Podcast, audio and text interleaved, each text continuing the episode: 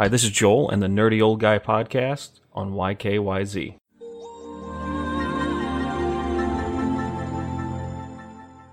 Okay, this episode is going to be me ranting just a little bit, something that kind of bugged me. And this news broke yesterday, then someone else is reporting it today, and it's just.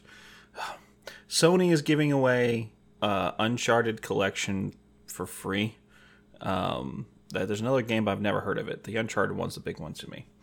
It's you know it's because of COVID nineteen and everyone's staying home, and this helps you stay home. You know, play a game. Um, because I how do I put this without being mean? Because it's it's a free game that's awesome, but this game has been free so many freaking times.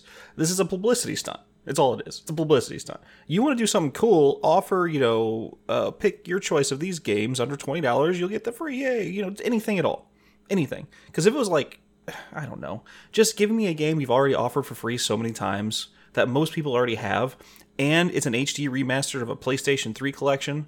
It I I don't know. I shouldn't be complaining. It's a free game for people. If you don't have it, good for you. Go get Uncharted the collection right now for free.